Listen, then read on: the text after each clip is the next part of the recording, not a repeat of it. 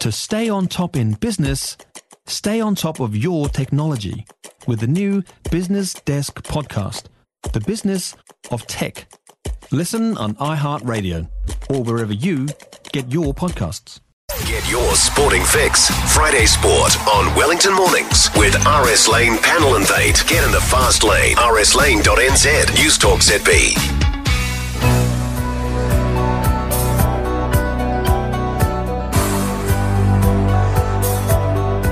It's 15 minutes to 11, time to talk sport with my good friend and sporting legend, Jason Pine.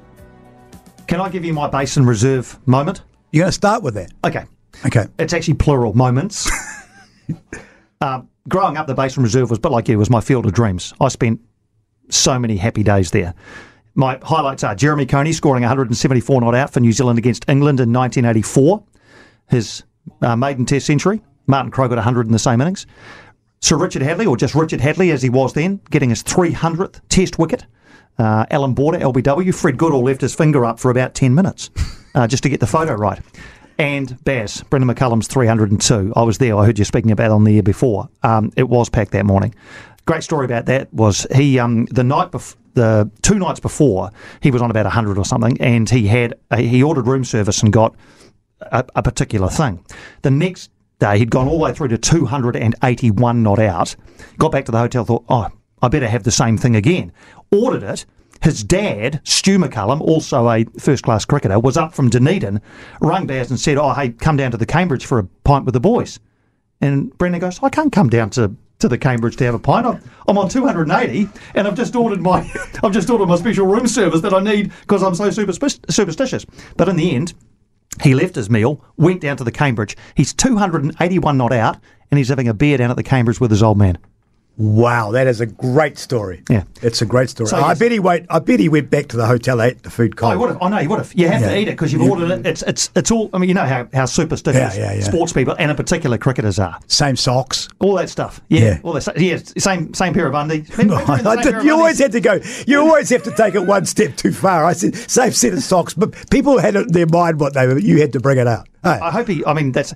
Would you wear the same pair of undies for three days? No, no, you would not. No, I don't care how superstitious you are. You wouldn't. Can I just quickly give give a little thing, and then we'll, we'll come back to you. Just bef- quick, quickly before we start. Well, it was supposed to be quickly before sorry, we start. I, I jumped in early. I'm sorry. You gave the story of your life. Uh, I'm on the wrong side. I feel I'm feeling I'm, the, I'm on the wrong side of the microphone here with you, Piney. We're lucky enough to have a couple of tickets to give away to the Tall Blacks versus Lebanon game, which is here in Wellington on Monday night. Uh, it's the FIBA's World Cup qualifier called Jack now and be the fourth caller through, and we'll give you a double pass. Now, I know a lot's been meant uh, said about some of the main Tall Black players not being here for this, and it's against Lebanon. But it's an opportunity. I mean, uh, there is some really good players still in the team, and it's an opportunity to watch a great game of basketball. I know Basketball New Zealand's pulled out all stops to make it a big night, uh, Piney. And I'm, be great. Yeah, it would be good. You taking Johnny along? Monday night? Yes, I'm going to try. I work till I work till eight. That's the only issue. So uh, I've got to do um, what you do, go on the radio. But I'll try and get there afterwards. But um, they play tonight in Christchurch, I think. yes, well. they do. So yeah, they do. So yeah, um, just had news through of the toss from the basin. You might Great. have already given this across, I'm not sure. Uh, but New Zealand have won the toss and have sent England into bat. Now, that's unusual because we know that England are just going to go for it.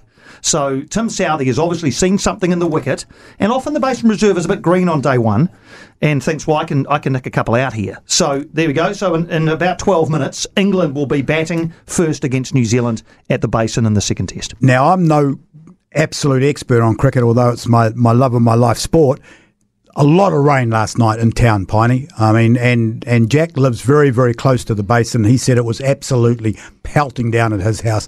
So there's a lot of water on that wicket. Wherever they have it covered, we know that and all that.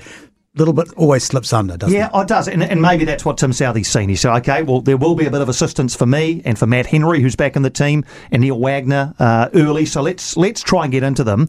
Uh, you know, and, and you almost get two cracks at it, don't you? If you if you you know send them in and you get a couple of quick wickets, happy days. If they get away from you, you can kind of regroup and, you know, but if you go in and bat and you're, you're 40 for four, then, you know, the test match is, is starting to slip away from you. But but you're right, they're right. And there's rain forecast, you know, sporadically today and tomorrow. It's quite windy out there, though, so the, the outfield should be dry. I just saw some pictures from down at the basin, good crowd gathering. I mean, as you know, it's sold out for the first three days. It'd be great if we got some um, some decent weather for most of the three days. Um, anything that you've got a report that you think our listeners should know about on that test match? Is there anything, there's any changes? There's no, nothing major. I mean, it's both teams. I mean, one change in the Black Caps, that's it. So there's not a lot of change. Same team for England, yeah, no. So- and, and why would they change? I mean, they were so dominant up in the mount. Yeah, Matt Henry comes in, which is important. He missed the first test because he was uh, becoming a father for the first time. Uh, correct decision, obviously. Uh, but Matt Henry will, you know, he'll Look, it's not as though you're getting Trent Boult back. That's an entirely different conversation. But I think Matt Henry is a you know a pretty classy Test match bowler, so he should give um, give the uh, Black Caps a real boost. Okay. Super Rugby starts tomorrow. Now, there has been quite a bit of noise because we've seen a lot of Ardie Savea over the last couple of weeks here in Wellington, a lot of stories and lots of bits and pieces going on. So, Super Super Rugby starts. I mean, Crusaders versus Chiefs is the game that they're promoting the hell out of because it's in New Zealand and there's a lot being made of coaching and the right thing and the wrong thing with coaches. So, what's your take on Super Super Rugby this year? Well, it's it's snuck up as it normally does. This is kind of like the silly season, isn't it? We've got we've got Test cricket down at the Basin Reserve. We've got rugby, no, not at the stadium, obviously, but we've got rugby. The Hurricanes playing tomorrow night. Uh, we've got basketball going on. The Phoenix are still playing. Uh, there's there's so many different sports intersecting. Um, Super Rugby, look, it's such an important year for rugby, isn't it? And you know, there's players going out there tonight, tomorrow, who have every intent on being in the All Blacks later in the year when they head to the World Cup. You look at the Blues uh, tonight, uh, sorry, tomorrow night in their game.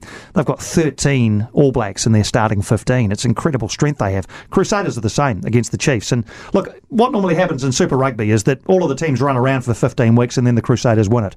And I would imagine that we might be somewhere pretty close to that again. A lot of talk in my other office about the number seven jersey starting position for the Hurricanes. Peter Lakai. What did you think of? Yeah, Well, he is he's a player. I mean, anyone who saw him play for Wellington in the um, you know in the NPC and, and when they won the Ranfurly Shield could tell there's something a bit special about this kid.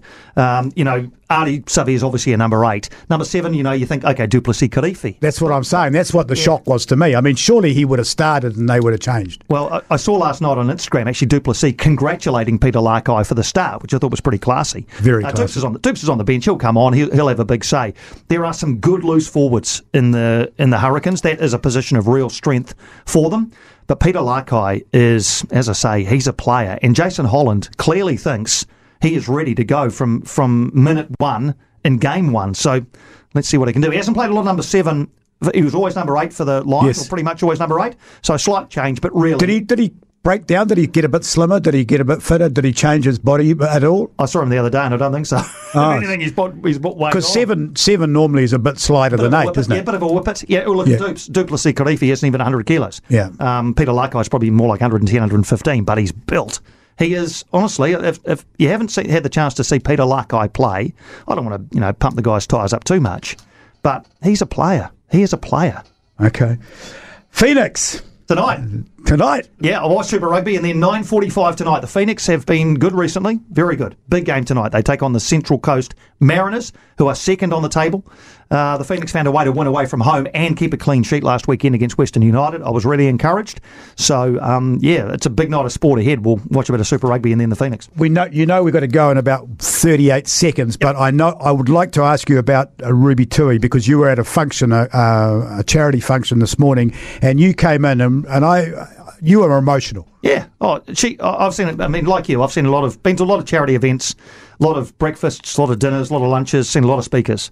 She was absolutely outstanding, probably as good as I've ever seen, and the way she was so authentic and so real. And this morning's fundraiser was for child cancer, which uh, the Child Cancer Foundation, which al- already gives you a, a layer of emotion. She was amazing, and everybody who was there, I think, will feel extremely fortunate that they were. It was a wonderful event put together out there, and I, I just absolutely loved it. Those people that want to hear more about that, because I'm sure Jason will be talking about it on Saturday or Sunday, one of those days he'll talk a bit more about it, so you'll have a bit more of a chance. But I've got to go to an ad break. Thanks, Piney. Good luck for the weekend uh, on the show, Saturday and Sunday from 12. And if you want to hear more about Tui Ruby, I'm sure you'll hear that then. Get your sporting fix. Friday Sport on Wellington Mornings with RS Lane Panel Invade. Get in the fast lane. rslane.nz. News Talk ZB.